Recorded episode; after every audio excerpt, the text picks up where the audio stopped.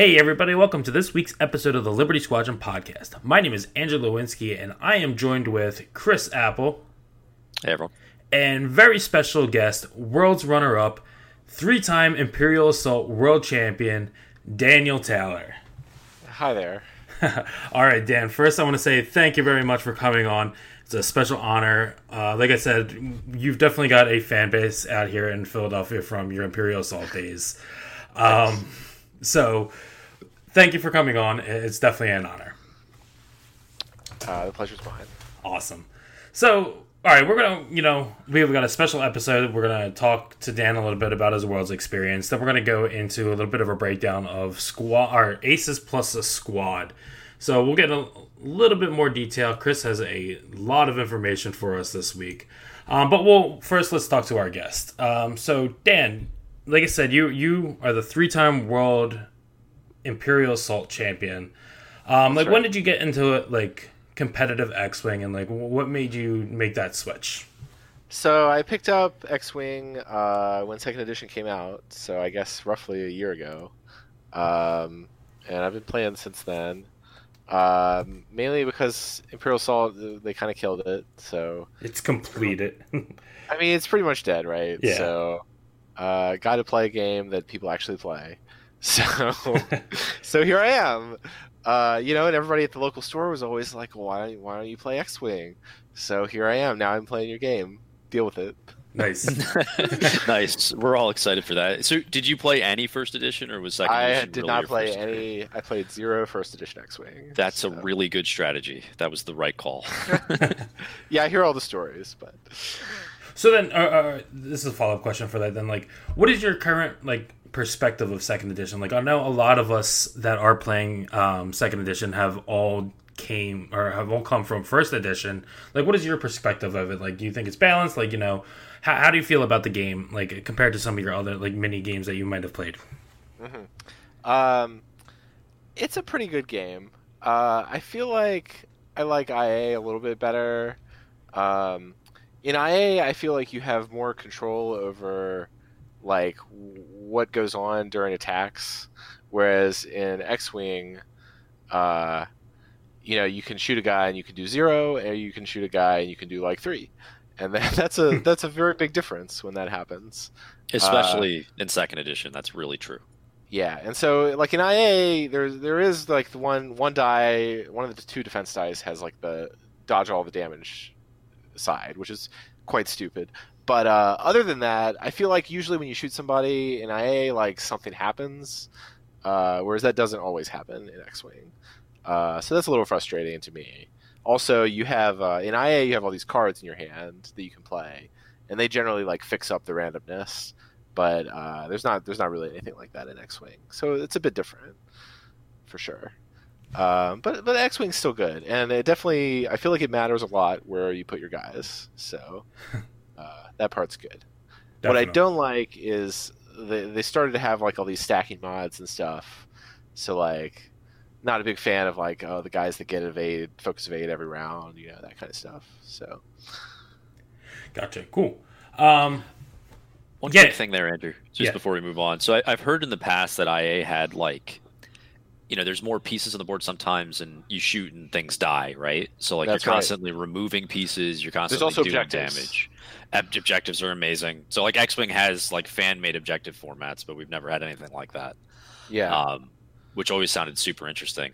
But like the defensive token stacking that you just described, like, but that's just like the exact opposite, right? Of like shooting, doing damage, and removing stuff. Like yeah. that's definitely a factor in X-wing, and it it kind of goes back and forth as to how the devs implement that. You know? Yeah, Yeah, no, uh, I mean, I played a little bit of. Imper- I literally bought my Imperial Assault Core set the week that they announced Legion, and let's face it, that's what killed Imperial Assault in the end. But um, no, uh, definitely agree with you with a lot of things. It'd be interesting to see where they do take X Wing into the future, and uh, if something like that is in the cards, like with objectives or anything like that, as opposed to just being like uh, deathmatch. Um, Yeah, I mean that would definitely be interesting to explore. I mean, X-wing is still it's like really close to being like super super good, but I would say right now it's like pretty good. nice. um, cool, Chris, you got this one. Yeah, sure. So we ask all of our guests this, and you, like I thought about making you an exception, but we're not going to. So why are you bad at X Wing? it's because I lose, man. Uh, no. Um, what, what do I do? What do I do bad? Uh, probably just not thinking far enough ahead in some of the matches, like about exactly where, like what what the opponent's going to do. Uh, definitely, like in that finals game, there was there was some stuff. If I if I'd seen if I'd seen what he was going to do, I could have made better moves. So that's something I think I always want to work on. It's tough, right? To like kind of see the board developing and know from like turn zero through three what is correct. It's really exactly. hard. Exactly. Exactly. Yeah, and, and, like just going back to your previous comment about like Imperial Assault with uh, like pushing damage through, like I, I was watching the game and the turn that you lost Jake, um, what was it to Whisper? Like that was super swingy. That like I think you like blanked out in your green dice there, but like you you basically had like a perfect crack shot lined up to Whisper. Oh which, yeah, Bra- Braylen too. Yeah, right. So I mean, like that that could have just been like a complete different game changer. Um, so it, it's interesting to see that aspect of the game um, in different perspectives, right? So, all right. Um, so let, us talk a little bit about your wor- worlds list. Like, uh, what did you learn about like your list? Would you bring it to like future events, like, and specifically, um, do you think you made the right choices with it? Um, so yeah, one thing people know that know me um, in IA and in this game, I play all kinds of stuff. So, uh, would I take this to another event? Uh, prob- probably not. Uh, just because I enjoy trying out all the different kinds of things. Uh, I do after playing all these games with it. I, I can definitely say it is a good list. um, would there be something that you would tweak? Like, would you like basically like make this as like a uh, a base towards the list, or would you scrap it and completely go in a different direction? Uh, it's it's hard. Like, uh, you know, like I wish I could you could fit in something else, but like each each piece is is pretty much exactly what you need, right? So like Wedge Wedge and Braylen are the the solid heavy hitters, right? Like you can count on them to push damage through. Uh, Jake is of course amazing. Uh, so much flexibility he adds to the list. Uh, so then at, at, that point you're left with like 50 some points, and there's just not many great options. Like I'd originally been trying like with a U-wing or like Cassian, right? Um, but at some point I just kind of realized like you know I think the two Z's are better than a U-wing because Blount Blount you can kind of count on to do pretty reasonable damage if he's left alone. And then the generic I1 blocker is super useful in a lot of matchups, and uh, people really, really underestimate him. He, he does a lot more than it looks like he's going to a lot of the time. So one thing I'm kind of curious about with this is I know you, you started out um, at a couple of tournaments this past year, right? Did pretty well with with rebel lists. Um, yeah, I played. Uh, I got second in Atlanta and first in Seattle System Open with um, the uh, the the I suppose the standard rebel beef with uh, mm-hmm. Wedge, Braylen, Ten Numb, and Cassian. Right. Uh, so, t- can you talk at all about the kind of evolution from that to here? Because it looks like there was a little bit of that going on, right? That like you didn't start from scratch with trying to build a five ship rebel list, or maybe you did, but how yeah, did you I mean, get from there to here? Sure. Uh, I mean, they nerfed they nerfed that list, right? So you can play anymore. so that I mean, that's a big yeah. factor. But we still um, see players running Leia, right? And in the cut, even at Worlds. Yeah, and I mean, um, Leia's good, but like, so I was I was trying out um, I was trying out stuff like the the four U wings list or like three U wings and Braylen, um, and those lists were good, but I got really frustrated with how few options you really had when you're playing. Like, pretty much, you just kind of hope they come to you, and then you shoot at them, and like, oh, you didn't do enough damage because you know dice, and so then you lose because you can't. Like, your your moves are like turn around or like do it too hard, right? right. Like you just yeah. you can't do anything. So I I gave up on that because it was just too frustrating to play that kind of list uh, and it's yeah, it's not really my style. I, li- I like to I like to be the one engaging or like forcing forcing action, right? Sure. So, uh, Which the U wing couldn't possibly be more different. Like quad U wings is sort of waiting for the doused yeah, yeah, like delay, that. delay. I don't want. I don't want to do that. Uh, but uh, and like it's good, but like I, I don't have a lot of fun playing that list. Uh, whereas this list, uh, you know, Jake gives you so many options, uh, especially if you've like you know you're leaving the S foils closed on wedge till the last second, or like you know Braylen gets blocked, but Jay can come in and save him, give him a focus. Uh, turns into a barrel roll, right? Then Braylen's doing tons of damage. So Right. So one one thing, like so Wedge is sort of this cult hero, right, for X-wing players, where it's like it's he's also kind of been a meme through the first half of second edition, and then here he is at the final table, right? And Yeah. he's definitely useful. He's always been a good, strong piece, right? yeah, Um, so it'd be interesting. Like, let's just kind of step through some of these, right? So, like, first of all, with Wedge, you mentioned the boost. Most people forget that the boost exists, right? Like that's like that. yeah, that alone boost is is real good though. It's real good, uh, especially early because uh, you know if you depending on their initiatives, right? But like if you leave the boost open and like they move some guys, then Jay can go give them a focus boost, and like you you put in two straight, right, or two bank with Wedge, but then depending on where they go, you can boost in the right direction. And then do your move, Right. and then you can still like target lock, right? And so that's super good, or barrel roll, right? uh, and I I use that in quite a few matches uh, to to good effect. That that definitely put me ahead in those matches. So a couple questions there, right? So like like it's a five ship list. It's not it's not a box formation joust, right? I, I, never flew it in a yeah. box. Any Like, you not, could. not even remotely a box. sure. Uh, I would usually have.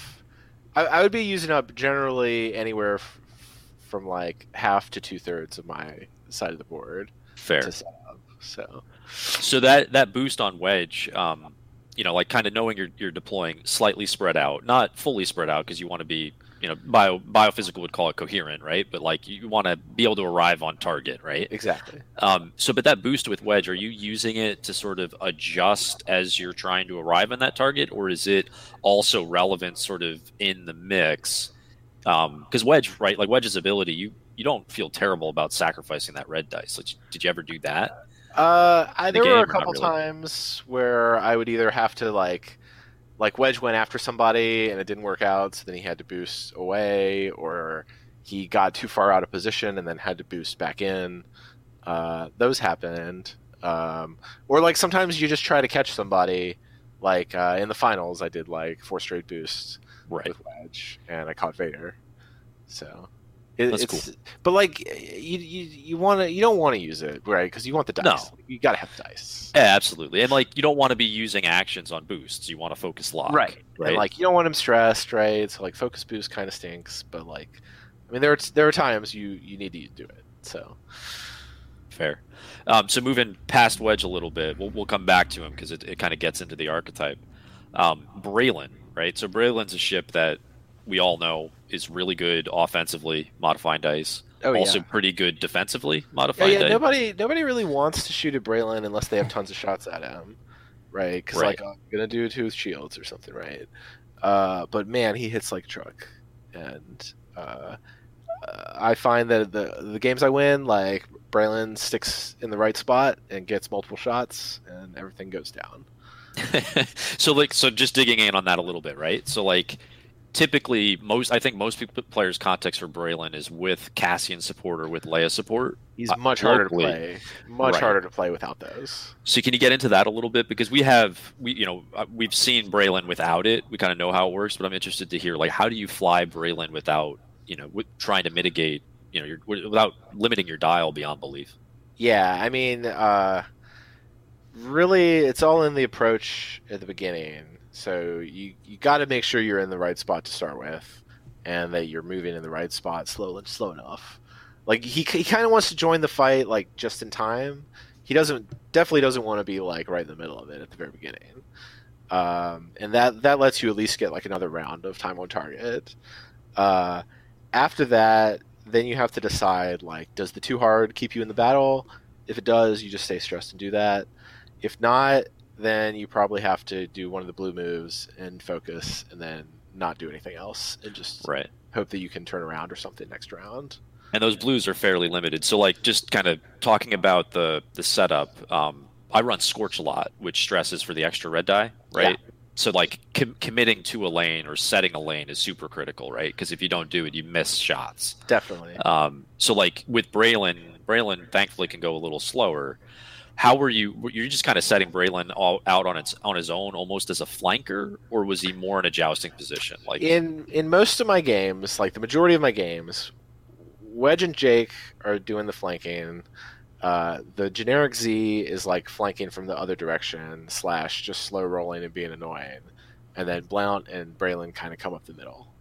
That's Got it. generally how it works out. And then, like, so Braylen's just doing one forward to victory as much as possible, right? Which Or, is or one bang, yeah. sure. Um, and then, does Jake help Braylen out at all, or is that purely for Wedge? That's I mean Jake. Ideally, Jake is is in between where he can get both Wedge and Braylen depending on what happens. So at, at least in like three or so games, I would have Wedge uh, Braylen get blocked because you know it's very easy to block Braylen since he wants to do a straight. uh, Right, right. And so then, but if Jay can like zoom in and give him a focus, it, it turns him back on, and it's it's real good. Yeah. Well, so but then also that focus can trigger a linked action, right? So did that ever come in? Like any weird yeah, oh, things yeah, there? Yeah. So like I one game I was playing against a guy that had like uh, he was playing Imperial and had like the shuttle, and uh, Braylen got blocked by the shuttle, but then Jake came over, focus boost, focus Braylen, barrel Braylen, and then Jake and Braylen, uh, along with like all the rest of my shots, were able to kill the shuttle. Whereas like Braylen wouldn't have been able to shoot the shuttle at all. Right. Right. Right. right. And then um, two more questions on Braylen because there's a lot of ships to get through here because there's five Yeah. of them, right? um, so so jamming beam. Did you ever use it? Is it there just to meme? Like, what's the point of that? Uh, I didn't shoot it at all. Okay. I mean, it's just there. like I, it's hard to say when you would shoot it, right? Like maybe against like Tavison, if he's got all the stuff on him already, then you would shoot it. But like, you, you you're not gonna shoot it, right? I mean, yeah. No. It's like reasonable. maybe against Vader, but like uh, you really want to do damage, right? Like Mhm. it just does, it, it makes a lot more sense if you have uh, swarm tactics, but that that obviously doesn't fit because then then Braylen can go first and like take off all their stuff, and then you know then you lay into it with everybody. shots are precious, right? That's yeah, kind of I mean, that's yeah. their commodity. Um, all right, the last thing on Braylen, I want to hear you talk about if, if you have any perspective on it. Like, I think everyone thinks of Braylen as an offensive powerhouse, but they don't realize how insane his defense is at range three. Um, so, how, how relevant was that? Like, just rolling out a damage. And, and yeah, I that kind of think most of the time people just aren't going to shoot him, uh, especially in this list, because you would much rather kill Wedge, or the Z's are going to be in much better positions to shoot, and you're more likely to get damage through on them. So people are going to shoot those targets first, which that that kind of plays into Braylen's strength in that if he's left alone, he could just kind of plow through. Right. Yeah, he's definitely kind of like uh, I don't know what he's like a fullback, right? like he's just he's just fighting for yards. It's Braylen. Yeah, yeah. Um, cool, man. All right. So then uh, the other piece I wanted to get to was Jake. So like Jake is crazy flexible. I've talked about him in the past, but Yeah. like I, I, there's so much we could talk about with Jake. But how often was Jake playing almost an ace role, like against certain matchups? Because like looking at what you faced, there was definitely stuff below I four or at I four. Oh, yeah. that you could mess with right. Yep, yep. Um, I feel like most of the time I kept him hanging out with everybody else as like the buffer role. It wasn't too often that he was being an ace. I mean, you know, after you know everybody else is out of position doing stuff, then he ends up just you know do his move, barrel roll, boost. Uh, I I don't know that I really say like it was AC that much though. I mean, he definitely is good, but Fair. It, so like in your Seaver, because you played against the Torkoal Swarm twice, I think, right? Uh, uh, variations. I mean, it definitely played it against the the the Seaver three Ks swarm once, uh, but um, he was good in that match. well, you know, it's mainly what I'm asking about, right? Is like how how much that mobility gets him to range one turns him into like a real offensive threat, right? That's that's more than just the support, more than just the two dice chipped away, right? Yeah, I mean that's definitely good. Uh, I tend not to to like push him in to like close range early because I want to leave open the the buff moves for everybody else, right? Like y- y- it's really quite tricky to get Braylen in just the right spot so that he can focus himself and do his his boost and fo- focus like wedge or something, and then also like not block wedge, right? Right. Like so that that's a little tricky. Uh, So the the timing of that though is that like all about where you start out at the beginning of the game, so that Jake can boost at the right moment. Yeah, pretty much. Like ju- just getting the approach correct, and you know, making sure you're doing the right speed moves. Yeah. It's actually really cool, right? It's a lot going on with that just alone because it's it's not a simple coordinate. Um, Oh, you can yeah, it's- overrun easily, right? Yeah, yeah, definitely. All right. So then, the last thing here, um, that bandit squadron. Were you Yeah. using it as a blocker, or was that just a nuisance? I mean, he's a blocker for sure, but uh, several games I found that I would set him up like uh, on one side, like just just inside the first obstacle uh, from the the side edge, and then he would just like one straight for for like four or five rounds, and like the the opponent expects him to like do his four straight in or do his three bank and or whatever, but like nah, just one straight him again, and like it, it gets really annoyed for them, right? Because like they want to flank around my team, but like they don't want to flank around this stupid Z, right? Like it's just a uh, Z. Was he like another one that was just ignored for the most part? Yeah, I, I found in several games he would just get ignored, like, or you know, like he's he's doing his super slow one straights, and like they're coming down at him, but like they're not gonna bank to make sure they get him. They like too hard so they can shoot everyone else. So then he's in like a fantastic spot, right? Like they're not even looking at him, so he can then then he can zoom in and block, or just like you know get behind him and throw three dice every round. It's Like amazing. he he was he was the MVP in several games for sure. So I like so I've been the list that I've been running has an epsilon cadet in it, Mhm. and the same exact thing happens. A lot of times I'm using it as a lead blocker because I kind of need to, but like when when it's just being left alone, it's the best feeling. Yeah, and like you don't want to like uh, if you throw him out there, like he's gonna die, right? So like you, you kind of don't want to just rush him out super fast. So That's cool. So then, what was triggering Blount? Was that was there a specific strategy there to get the three dice from Blount? Like, so Blount would kind of hang back as well. So generally, it would be like the Z, the other Z, or Braylen would be helping get the the range one bonus uh, for Blount, is what I found. Uh, but really, it just kind of turns into like they're they're gonna go. he's just a Z, you know. I'll ignore him, and then like oh, the next round, like he's range one of every, everyone's range one of everyone, right? And like oh, now you got four dice coming from Blount four dice with crack shot. with So- crack shot, yeah. yeah. So you know, hope you got some some hull because Yeah. So so crack shot. How did you arrive there? Right. So it's kind of natural, but what led to that? yeah. So I eventually I originally had like predator on Jake and like two cracks, I think, or three cracks, or whatever whatever the math works out to.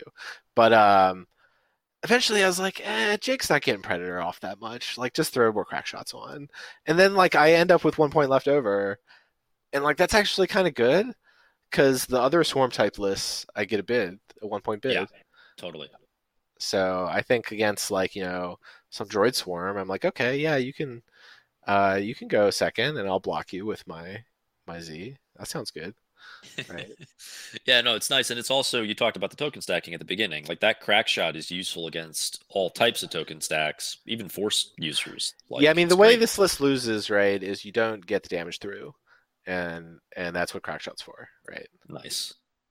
Yeah, makes sense. So I four, you had you ended up with three I four pieces in this list. Um, yeah, I wasn't originally thinking about that, but like, it's actually really good to have three i fours and an i six, right? Like you can you can kill a lot of stuff before it so goes. like how like a Nick kills, right? Like you, that's Yeah. relevant. Oh yeah. Especially if you get everybody like if you converge just right and you get all four guns on the same guy, like you definitely got to kill something. Right, and then you have enough ships that if you if you stack and Nick kills on people, like that goes downhill fast. Yep. Nice. All right. Um. So then, just just looking at like how you arrived at the list, how much meta analysis did you do in like deciding on this, or did you just find a list you liked? Um, like I said, I kind of play everything. So like, I had no idea what I was playing like a week before Worlds. Um, I was trying to decide like, am I taking this uh, Droid Swarm? Am I taking like you know Sun Fac? Am I taking Jedi's? Um, so I kind of just played a bunch of stuff, and I played a few games in person with the the Droid Swarm, and I was like, I don't, I don't want to play this. I don't want to play this for you know fifteen rounds. No, Roger, Roger. Just moving all the guys is just really annoying. Super many shit. tedious. Yeah, Fair. I don't. I didn't want to deal with that. So, uh, you know, then I was like, well, I'll just go with this since this is much more, much more. Out of curiosity, like which droid swarm were you looking at? Was that just the Seer swarm with, with, Um, with that, or something else? like seven droids with Seer, seven droids with Chertek, five droids with both of those guys, or like Grievous. I mean, like like I said, I really play lots of stuff, so Nice. uh, all kinds of stuff. Right. So, so just getting into the list building a little further though, because I'm super curious. Um, when you were going into Worlds, were you was there anything in particular that like you were worried about with this list? We'll get into your matchups in a second. but- Sure. Um, I mean, mainly just like really well played aces, and the the droid swarm is also a bit of a problem, and like the Nantex were probably my most worries. You, you just kind of got to play play it right, right? Yeah, you need that good like initial engagement against the judge. Nantex. Yeah. I, I think a lot of people were worried about the Nantex, and I, I, I don't know if we just don't have the numbers for it yet, or uh, or if they just were underperforming or what. But Yeah, I don't There know. There wasn't that much there. Yeah. Um, there were there were like eight Chertek in. Um, I got to look at the. I was looking at the ship counts earlier for day, for for some of it. There was less Nantex than I think I was expecting. Hmm. Um, but but let's say if you ran into the Nan- did, did you play against Ensnare at all? I did. I played. Um, I played XY, the guy that won the Australian System Open. Yeah. Um, he was playing uh, Chertek, the i4 Nantex, uh, Grievous, and um, the Bomber 404 with advanced protons. Oh, neat. Uh, yeah, so it was kind of a neat list. All i4s, interestingly. Uh, and I had the bid, so he had to go first. yeah, it sounds hard for him actually, right? Because you have just enough. Like Chertek has got to do a lot of lifting in that list. Uh, y- yeah, yeah, uh, yeah. I- I got I got some really good engage on that that game, which put me very far ahead. But Sure. That's a lot of that was going on at Worlds, right? Like just walking around. There were I was watching a couple tables, and you'd see uh, like a Nantex at range two, defending, like not in a great spot. yeah, um, I I think people are still kind of wrapping their heads around that. Did you practice the Nantex at all, or I mean, I really. played it some, and I played against the some, but well, what's your opinion on it? Let me ask that. Uh, it's certainly good. Uh, I so I tend to shy away from like the three agility ships, just because like uh, I hate rolling green dice and. uh, They, they work so well until they don't work well. I know, right? like, uh, but um. So sorry, what was the question? Wait, uh, So- so, what were your thought about the Nantex? Uh, uh, yeah, I mean, it's it's very powerful. I, I did enjoy playing like Chertek and and droids and stuff when I was playing it. Um, I Sun Fac, I just just costs so much, right? Like you just can't bring much else with them, uh, and they only have four health, right? And uh, my my game plan with this list was like, well, if I'm up against them, right, like just use the use the bandit and just try to catch them and kill them if I can. So that's exactly where we landed? Was you know basically try to catch a block. It still matters, and then if it doesn't die that turn, cross your fingers, kind of deal. But yeah, I mean, there uh, certain lists are like very like I played one guy. I was playing online, and um, one guy I, I had inspired to try out my list here, uh, and so then I played uh, Sunfac, Chertek, Grievous against him, and uh, uh, I mean, I just totally took him apart with the Nantexes.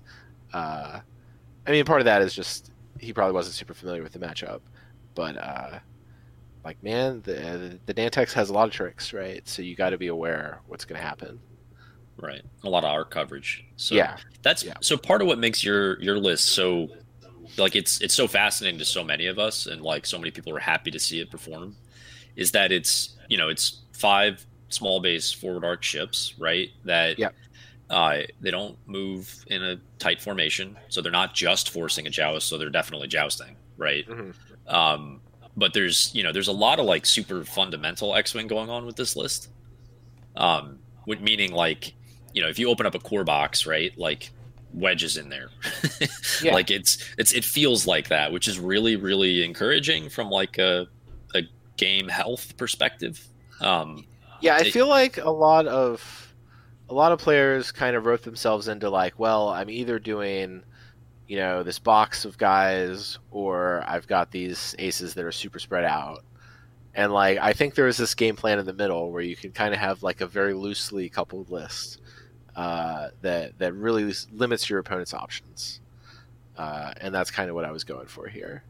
Yeah, and you nailed it. Um, so it, b- before we get into like more of a breakdown of the archetype and like move off of your list, um, was there anything that after playing at Worlds you just kind of discovered about it that you didn't know going in? Uh, mainly how how the Z was going to the Bandit was going to perform. Like I, I wasn't sure how super useful he was going to be, but like I said, he turned out to be a pro in some games. Which Everything is so else- encouraging. yeah, everything else I kind of expected. It behaved like I expected. yeah. It's so encouraging, right? To like bring an initiative one Z95 and like not hate it. Yeah. That's that's great. Yeah. Cool. All right, all right, and then what? It, like we have an inventory of what you played on day two. Um, any particular matchups that maybe you know people didn't see on stream or um, you know that of note that you want to talk about? Um, I mean, I can just go through them real quick and say what I remember about Sure. them. Uh, let's see. So the top 64 game against Nathan. Uh, that game, uh, the arcs were a problem for me, but I was able to kill them before they. I, like I killed the first one before it got to do anything, and that certainly swung the game my way quite a bit. Um, he he had a bit of uh, positioning problems with his Jedi as well, so he couldn't really capitalize on uh, my commitment there. Um, Did Chopper come into play? Did he jam you at all? uh, yeah, I mean Chopper's super good. Like Chopper is super good, um, but uh, he just he just couldn't quite get the shots he needed in the right positions uh, to really capitalize on it before I had done enough damage to to really cripple his list. Fair. And I can imagine, like, so he has calibrated, right? So he's trying to line up bullseyes, but you've got five ships, like, scaring things off. Yeah, Kinda and like deal. not like not none of his list wants to face me like the whole thing head on, right? Because like I'm gonna and it kill the arcs, and like if I get that many shots on the Jedi, they're they're toast, right? Right. Especially Uh, with the mods that you got, right? Yeah. So that was kind of how that one went. Uh, top 32, uh, Boba Fett. Um, this was a little bit of like, uh, the, yeah, here's how this game went. So, like, you know, I spread out again, right? And, uh, like, Jake, Jake and Wedge kind of go up one side and end up looking at Boba. Boba kind of turns around and I have to dodge prox mines. On the other side, though, Fenn was trying to flank but like I was slow rolling with like the Z and Braylen. So actually Braylen got like super good shot on Fenn. Uh, and I got through a damage engine crit. Oh, Which- no. So oh, that, no. that's pretty much like GG there, right? Yeah. This was Uh, Cam Murray, right? You're playing yeah, for Canada? yeah, yeah. Um, so that that that that really crippled uh, his offense there. And Boba had to, was kind of running away, and I ignored him because I didn't want prox mines in my face. You, it's probably wise not to chase Boba because Yeah. that's what he wants. But yeah, I mean that that list is pretty good. It's a little scary, right? Especially if Boba gets all his rerolls and stuff. Yeah. Um, Yeah. For So sure. he functions like his own list, right? yeah. So then there's uh top 16 against uh, Echo and Vader and the shuttle. Uh, this this game was kind of funny because uh, I you know Echo's doing his thing, trying to bait me out, and the shuttle and Vader are coming together.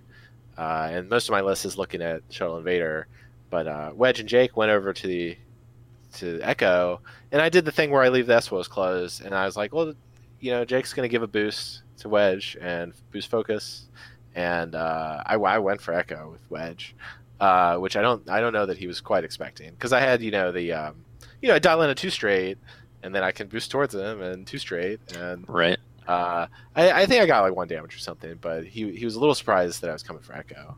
Um, so then uh, everyone else had to go after shuttle, and uh, this was the game where uh, Jake boosted in and got Braylen the the focus barrel roll, and uh, I was able to kill the shuttle before it went that round, Nice. uh, which was very key. Meanwhile, like Wedge was boosting round back in, so he could uh, he also got a shot that round, but. Um, after that, I don't really remember what happened after that. so phantoms don't the phantoms don't super love wedge, right? Because they've got Uh, all they- those tokens, and then they got one green die. yeah, and, and if it, you know, if I line the bullseye up as well, like then you got nothing, right? So, right, for sure. Um, okay, yeah, and, then, Wedge, Wedge is quite good against Phantom. and then Vader had passive sensors in that list, and so did Echo. So that wasn't the last time you saw passive sensors. Any yeah, thoughts on it? yeah. Uh, what thoughts on passive sensors? You're saying? Yeah, yeah. Because it's an interesting like it just delays action choices, right? And Yeah, uh, I'm I'm very disappointed they gave the Phantom target lock uh, so easily because like the Phantom's already super good, right? But uh, I don't I don't think it needed that. But um, for Vader, I mean, if it definitely it's nice if you're gonna have like not go for the bid with Vader, like having passive sensors is nice. Um, if if against my list, right, I'm I'm gonna lose the bid against these type lists most of the time, so uh, it, it doesn't really do that much against me. I would say. Because I mean, he's like Vader's going last anyways, right? So Sure. it's it's interesting that you targeted Echo there, right? Because it's uh, like Yeah, I it just kind of makes I sense, but it's didn't want him. I didn't want him, you know, coming up behind.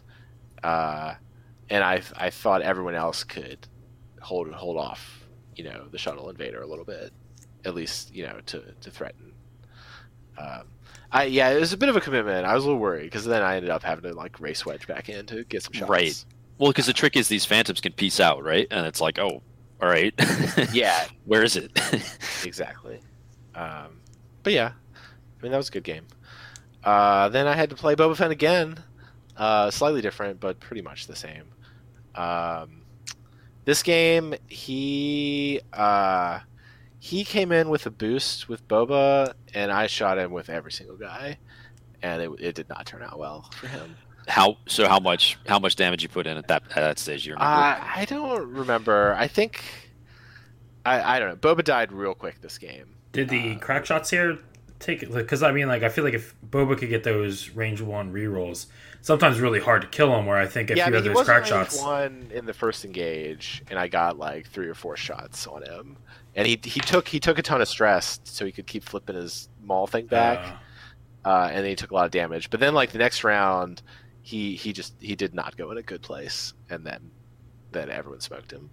yeah, that's kind of like remnants of like Han back with uh with Han Gunner.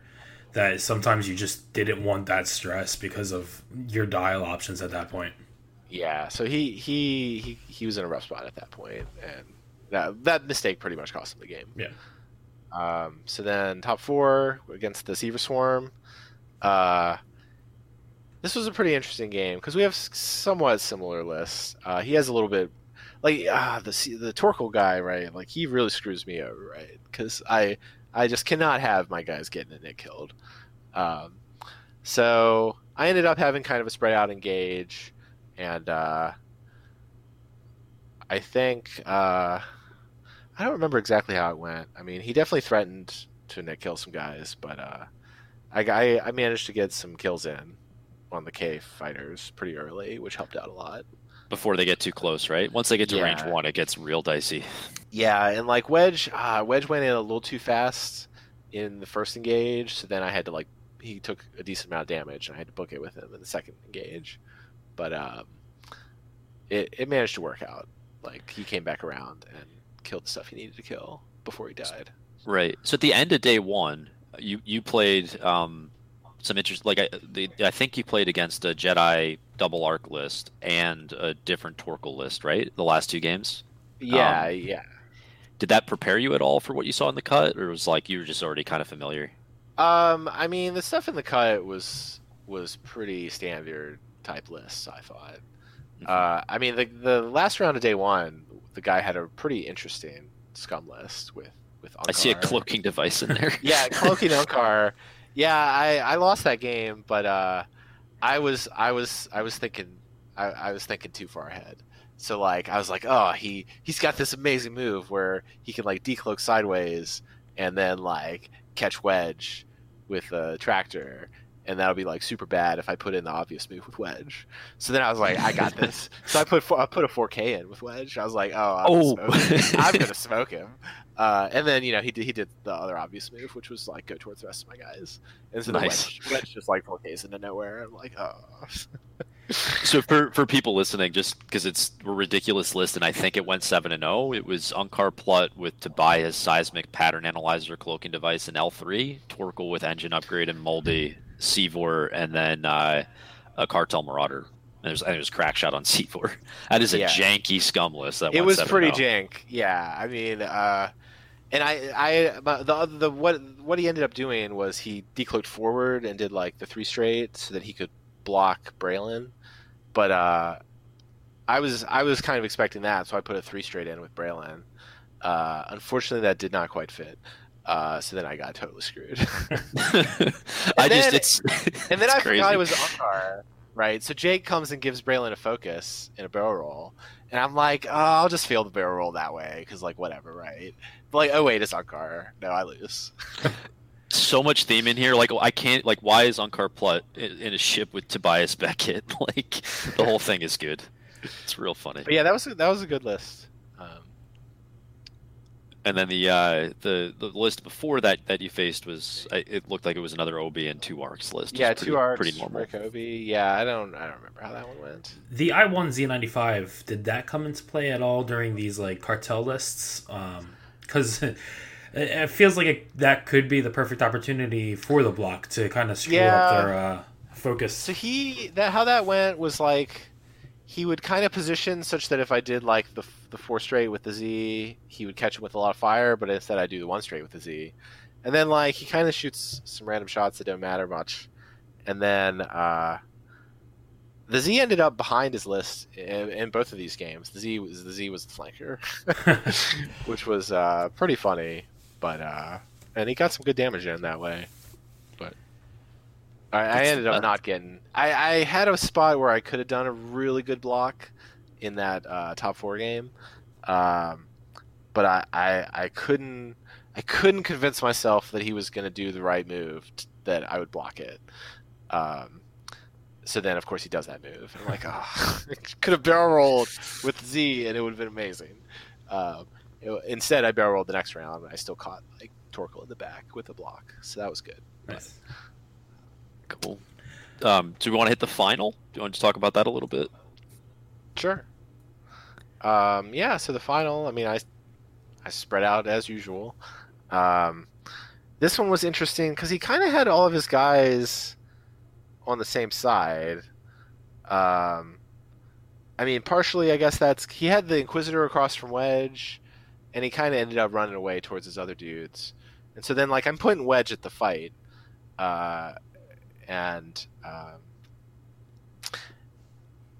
I, I thought he thought I was going to do like the focus boost and then like a two straight to go after the Inquisitor or uh, like Whisper or something.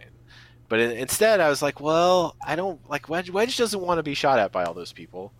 Uh, so instead, I was like, well, if I get the four straight boost, I can get around this obstacle and hopefully not get shot by a lot of his guys and uh, come around behind, you know, in the next round. That was my plan and um, the rest of the team was kind of covering both both angles as well. Because I was expecting to have to kind of jump into the rocks uh, in the next round with the rest of the team. Um, and so what happened was, you know, everyone is kind of pointed at this rock that Wedge is going to boost towards, and Wedge goes and does the boost. And as expected, you know, the Inquisitor kind of goes away, and Echo kind of goes away, um, or a Whisper. Uh, and then Vader did like a one straight, and I was like, "Oh, hello, Vader." uh, and then, and Hello then he, there. then he barrel rolled towards me, which I thought was a little crazy. Um, he was kind of, I guess, betting that like he's going to get a lot of damage in on wedge, and uh, you know if I don't kill him, like it turns out pretty good for him still. Uh, but I got I got shots with pretty much everybody at him uh, with with crack shot uh, to kill him. So I was like, yeah, you know, I took I took like four damage on wedge. Um, I think like three from Vader and like a crit from Whisper through the rock or something. Uh, but I thought that was worth it. Um, yeah, for sure. Well, like not losing wedge there was yeah, awesome. yeah. I mean, I, I thought it would have been a stretch to lose wedge since like Whisper was shooting like range three through a rock, right? Yeah. So, um, yeah, so that was fantastic. Um, and then the next round, what? So what I needed to do here was was predict what his whisper was going to do. Uh, instead, I was too busy trying to decide how in the world I'm going to get all my guys to fit through in this asteroid field. uh, and so I got them all to fit. Uh, the problem was the whisper decloaked towards me and then did a four straight.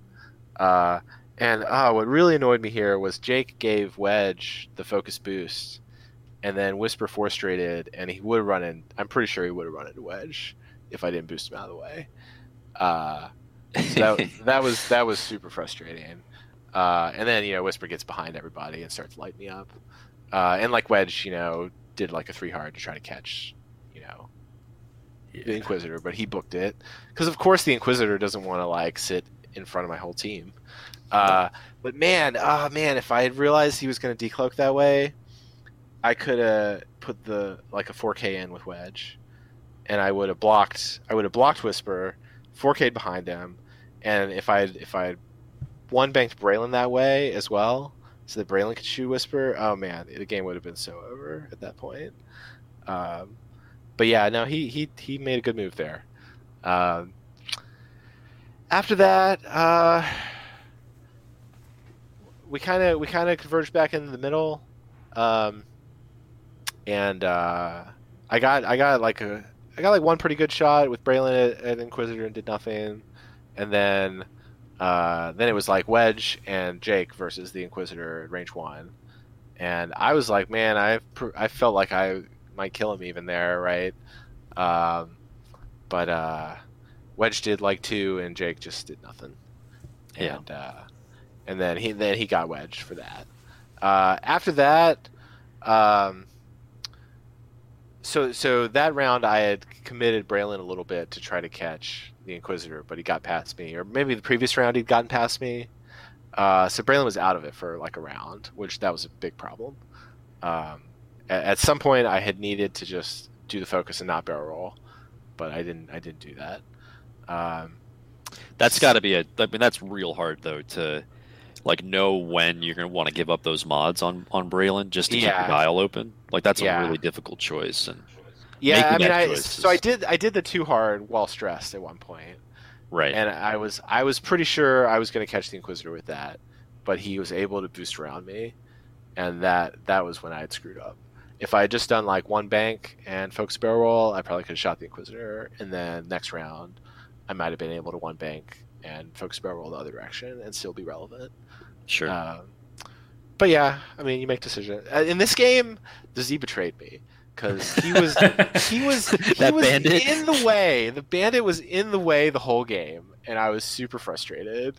Like he he, I just like get out of the way, Z. I don't like. I was like, do I three hard him onto the rock? Because I just don't want him here. Like he was he was in the way, and then he was like chasing the Inquisitor, and I sh- should have just like three K'd or something.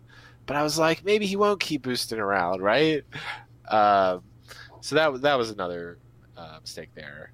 But um, after that, uh, I mean, I got a few more shots, but nothing, nothing great, and I think he just dodged it all. Um, and and uh, the game was. Uh, I finally got like one, like Braylen and Jake were gonna shoot Whisper, and then he's like, "Oh, I'm just gonna target lock you." I'm like, "What? Like Jake and Braylen are gonna shoot you?"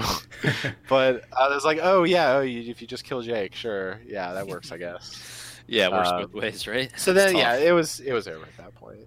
But uh, I flew Braylen around a little until I killed him.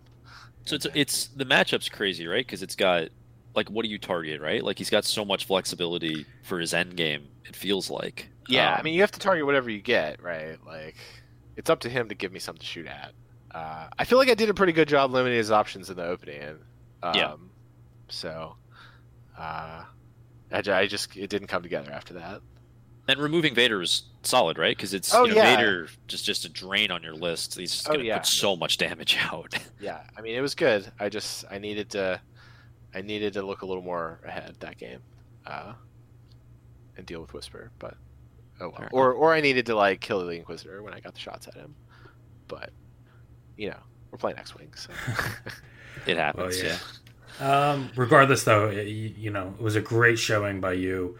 Um, if you were listen to the episode before, your name came up, and I was I, specifically said I would not be surprised if you do not, you know, make a great showing, and there you are at the top table. So, uh, congratulations, Well, definitely. thanks. Thanks, I Um, appreciate it.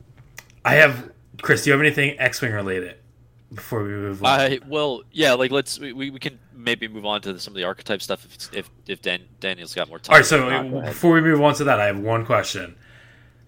What made you play X-wing over Legion? Uh, Legion is just so so so. I want to play a game where people play it. First Okay. of all, uh, and uh, tons of people already were playing X-wing in Gotcha. my area. Um, also, like I don't want to put together all these little figures, and I don't want to paint them. right? Like it was already hard enough to try painting them in IA.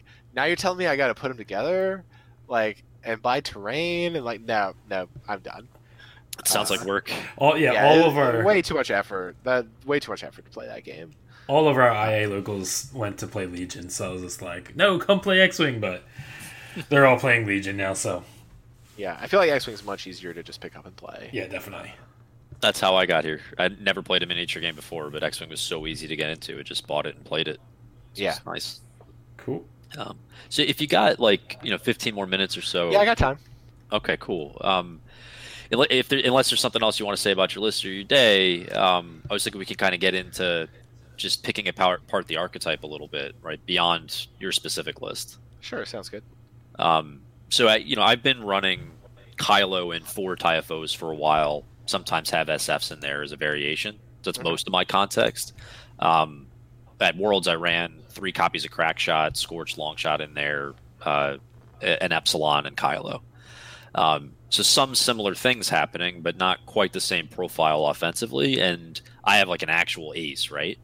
Right. Where your list has, you know, Wedge is a threat, but he's not a true ace. He's not an ace. Yeah. Not right. Like you kind of moved things around a little bit. So it'd be interesting to hear you just talk a little bit about like, you know, with this archetype, it feels like half the game is preserving that ace piece or whatever the the equivalent is.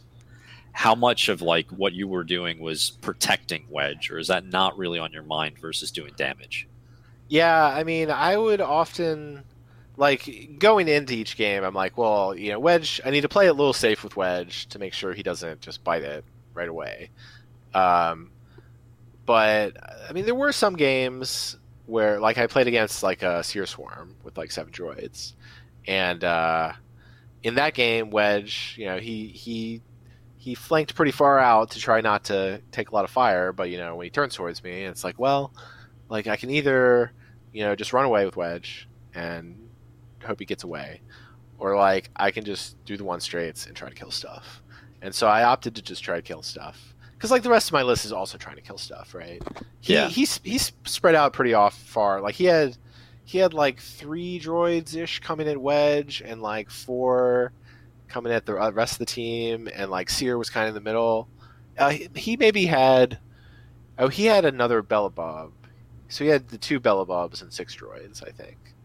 Um, and uh, that game, I was able to like Wedge. Wedge was able to kill the droids he needed to kill. Like Braylen and Blount were able to kill a droid, and like the Bandit, the Bandit like totally flanked everybody. Like he was coming up behind Seer, and I was like, okay, you know, because like he's not going to turn towards the Bandit, right?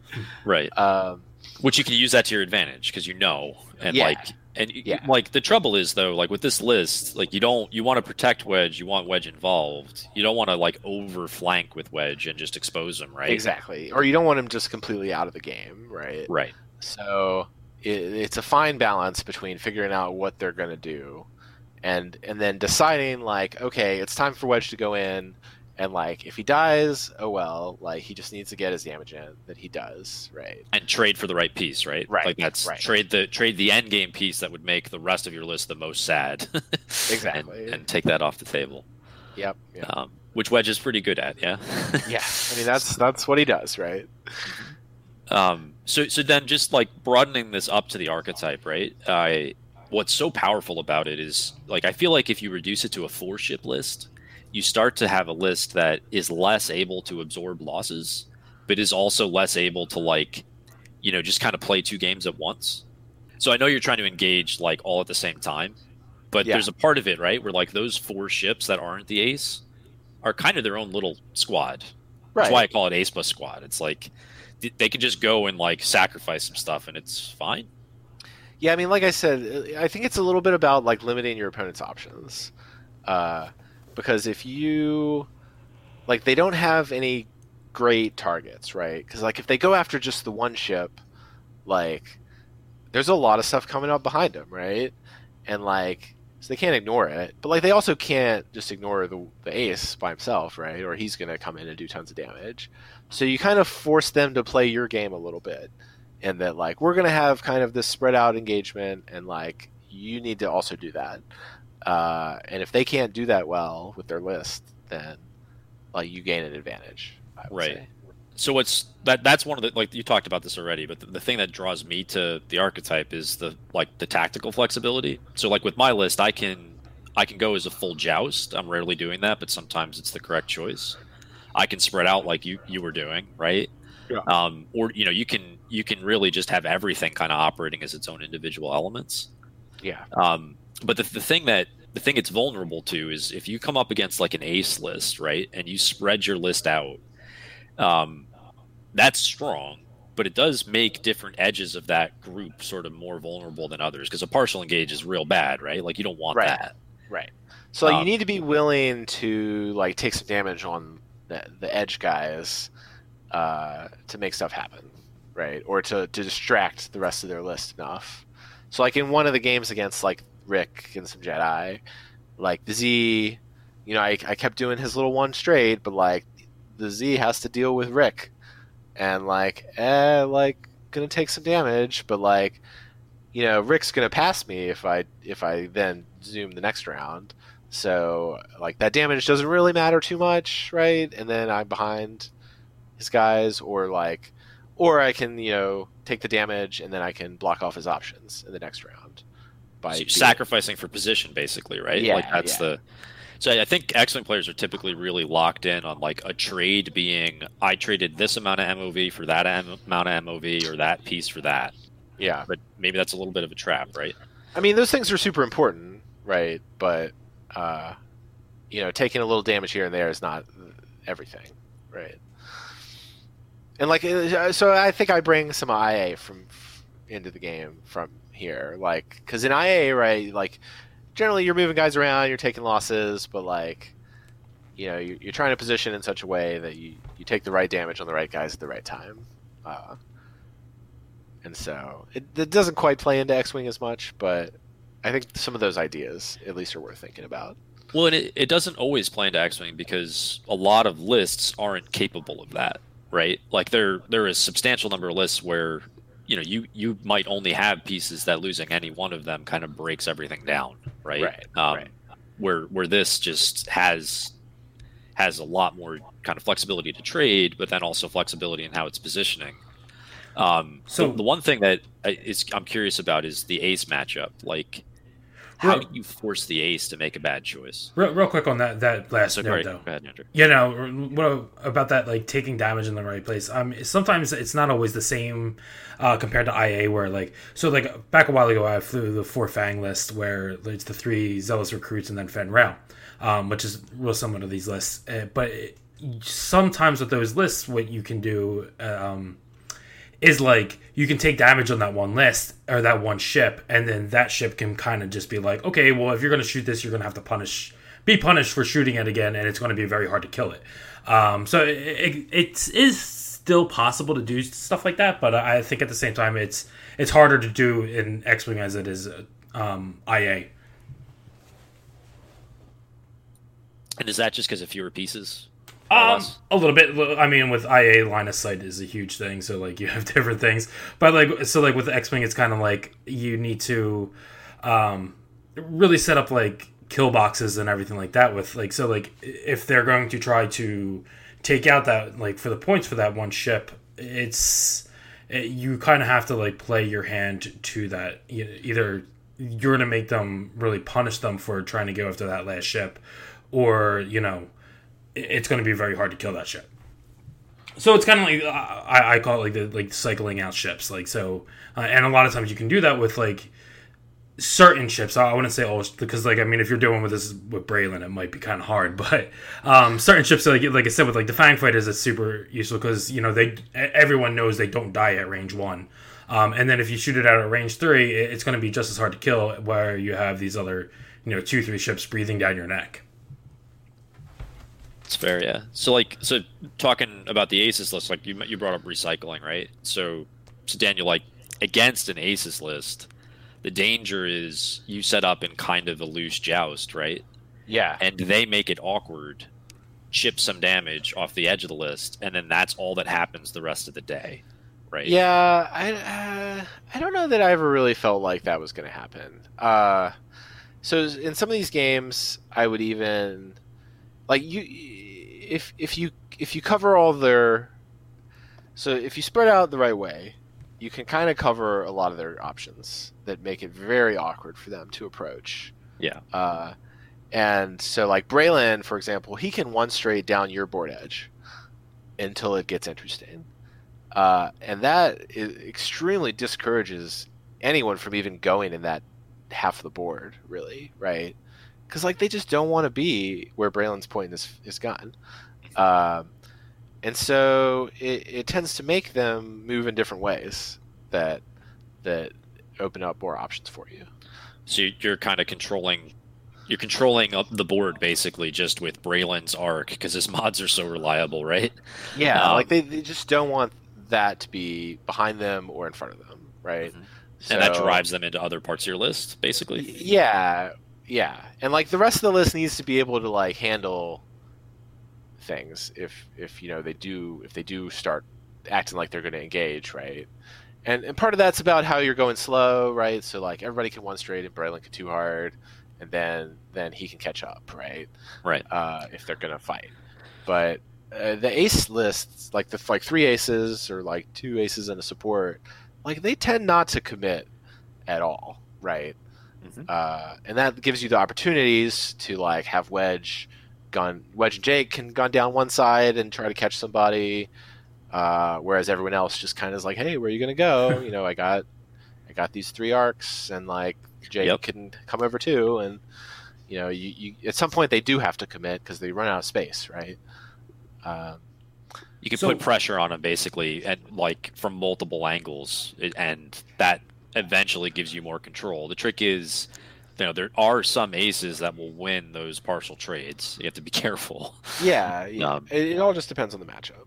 Yeah, yeah, looking at your last game in the championship game, it was kind of really interesting seeing how you kind of like almost like heard it, like the one side of the board where you know you made them kind of like force them into like a little bit of a circle where Wedge and Jay's kind of uh, Wedge and uh, Jay kind of like just came down the one side and then met in the middle.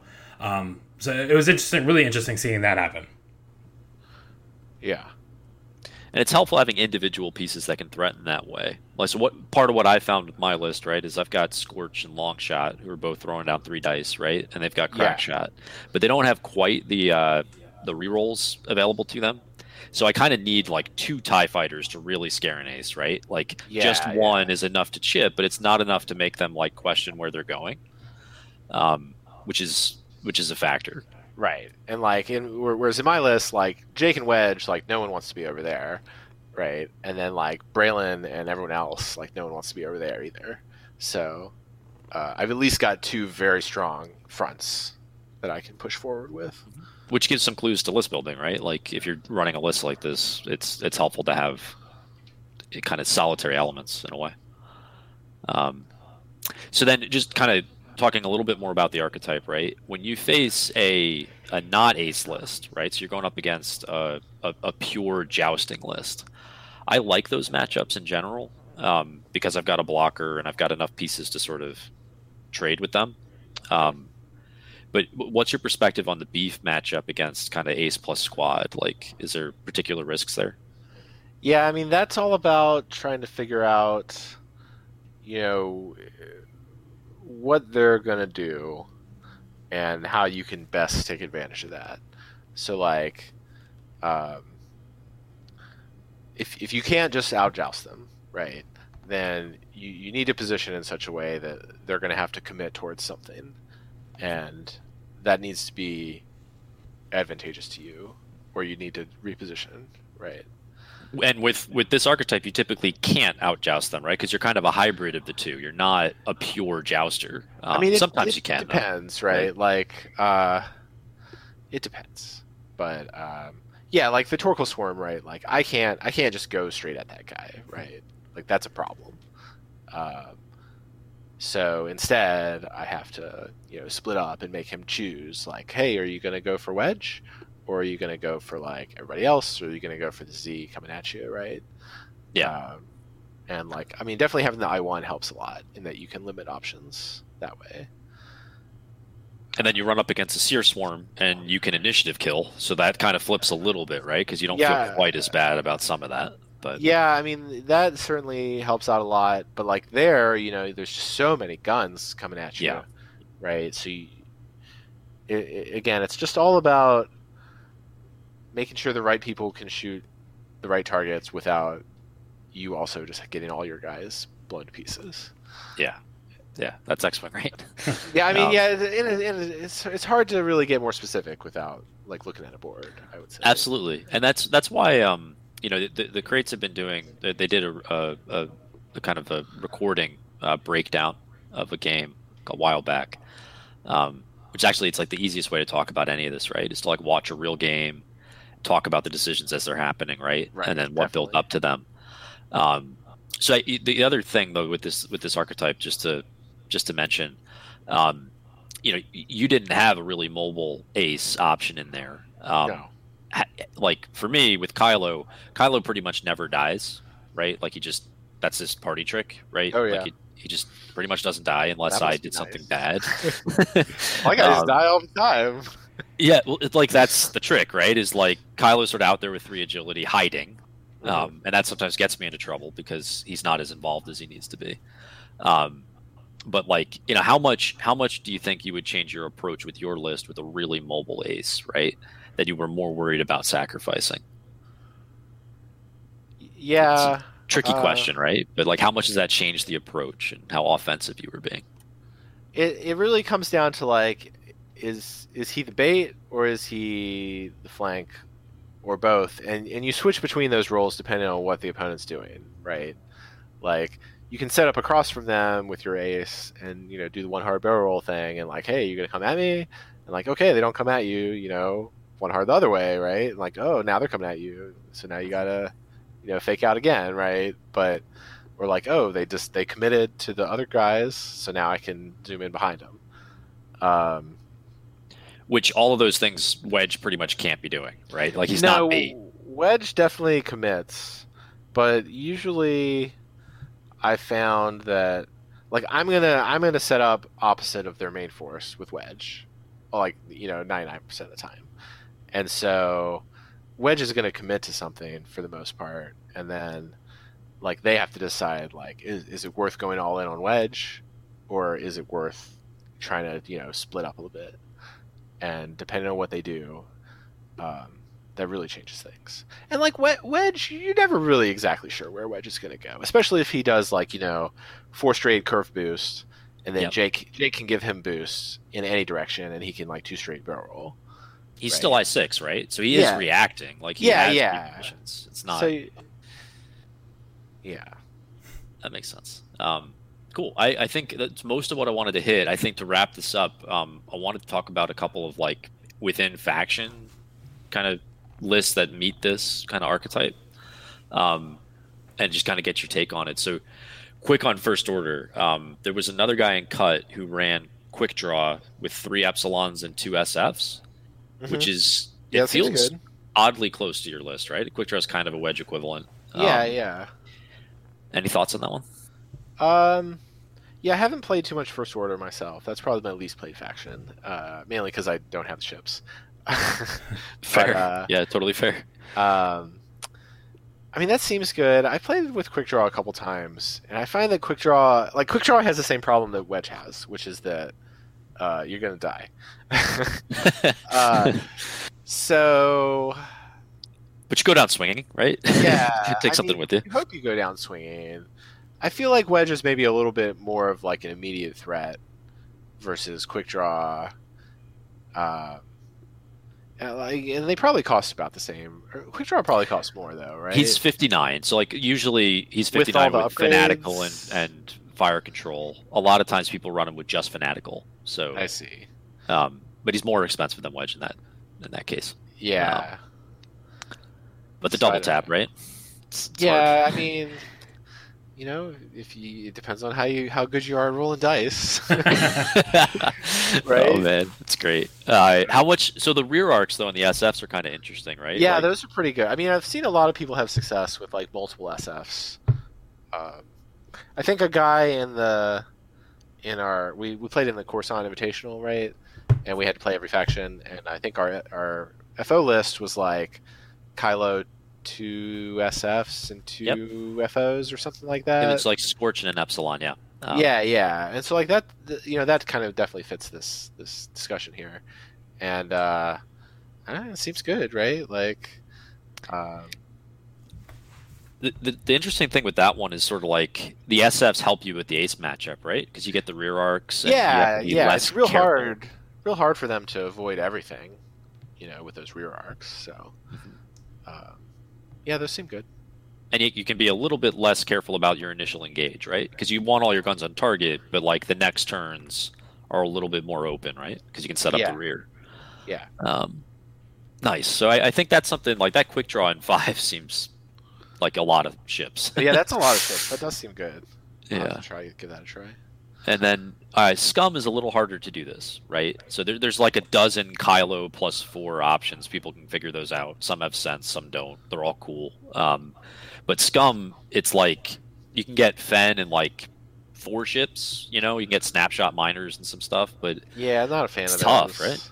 Yeah, uh, yeah, I would look more at like you know the super janky list, the God 7.0, like that, Yeah. that kind of stuff is pretty good. I mean, you don't really have an ace at all, but uh, I think Scum is probably better at those types of lists at the moment. going that way for the direct joust versus Yeah, yeah. Though I've been looking at um, not not really an ace either, but uh, the Trandoshan Slaver. If you put Jabba and Contraband on it and Han, Yep. it, Yep. it gets very funny for, for like 75 points.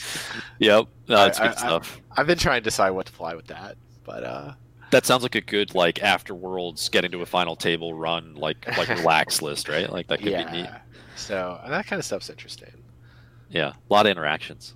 Yeah. Um, Andrews are kind of like Yeah, player. it's It's funny because like ever, ever like looking at your list, like I've literally just been looking to like mimic it. Like, and it, so like the one list I kind of came up with was like Fenn Rau with Graz the Hunter, um, Lando in the escape pod, Sunny Bounder, and then just a either a Z95 or a Mining Guild tie, just to kind of like try to do that mimic. And like I, the problems that I really run into is like, sure, Lando in the escape pod can kind of mimic um Braylen a little bit because he can just kind of focus and then get the rerolls. But he's like four he's four health and it's just like he's going to die.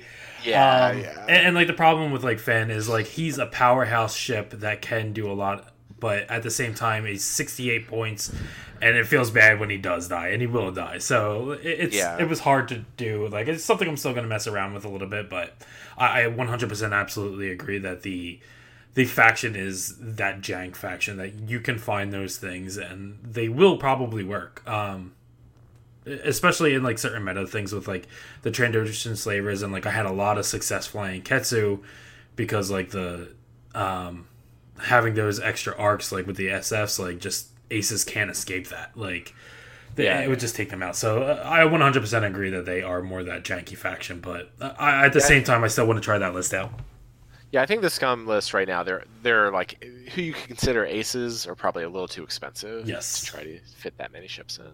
Yeah. It's you know you end up removing advanced sensors from Guri, and then you start looking at old Teroch and just kind of wondering what you're doing, right? Yeah. so it's but they're they're neat options. They just don't have they don't have that kind of mix of uh, threats that we were talking about with you know some of these other lists. Yeah. Yeah. Um, So like, well, so like, let's just hit real quick, like the one things that like I was looking at with your list is like a lot of those ships somehow get double mods. Like with Jake giving focuses to people and Braylen getting the rerolls, uh, Yeah. Blount getting that extra dice. Where like when I was looking at um, like certain scum ships, it just wasn't there. Like that double mod efficiency just was not there at all. So when, when trying to make this kind of archetype, You can still fit a bunch of copies of Crackshot, so you don't want to underestimate some of that. But it's Yeah. it's a different it's different territory. definitely. So Empire though I think has some some legit options. Like you can run a whole Howl I- Iden swarm with Soontir, right? Like that's it's pretty cool stuff. Yeah. Um, I don't know if you've, if you've seen that too much. You probably only seen like the Inferno swarm, right? Just Yeah, uh, I mean, there's the Inferno. Swarm. I saw people were messing around with like, like three ties and like Soontir and somebody else or something, lists like that, which might be interesting. Um, I've been looking at like Howl, Iden, Hask, and Wampa. They get three copies of Crackshot in there, and then a Hmm. crack crack targeting a Soontir. Um, seems reasonable. The only the only tr- trouble with it is like those ties are in a box, right? yeah, yeah, Which maybe that's okay. It just makes me a little uncomfortable with what you were talking about, right? Like it's it just doesn't have that flexibility. The player can play around it. Um, but it's neat. You know, it's it's definitely all kind of slightly higher initiative too. Like I think you could probably sacrifice stuff to get swarm tactics in there somewhere. Have a couple things shooting at I five. Yeah. Definitely different play style though. I think with with that though, right? Because you gotta have your, all your guys really close to each other. Yeah, and then Soontir's so vulnerable, right? Like he can't afford to do the types of flank that flanks you were talking about with Wedge or Yeah, even Kylo. Like I can do stupid things with Kylo and not lose him. Soontir not quite. You know, it's a little different. Um, there's there's not too much more else like within Empire that I think I'd mention um, besides that one. Within Rebels, though, um, people are looking at ways to get Luke into your list, which I find fun. yeah. I mean, looks good. Um, he costs a whole lot if if you can't if you roll blanks, right? But uh, he's good. He's solid. You end up having to give up Blount. Like you can do Luke Wedge, I think. a yeah, couple of Braylen, right? You probably need to give up. Like, ah, I hate giving up Braylen, but like, you probably need to give up Braylen if you want to have Luke. Yeah. But then I'm not. I'm not sure what you would want to take then.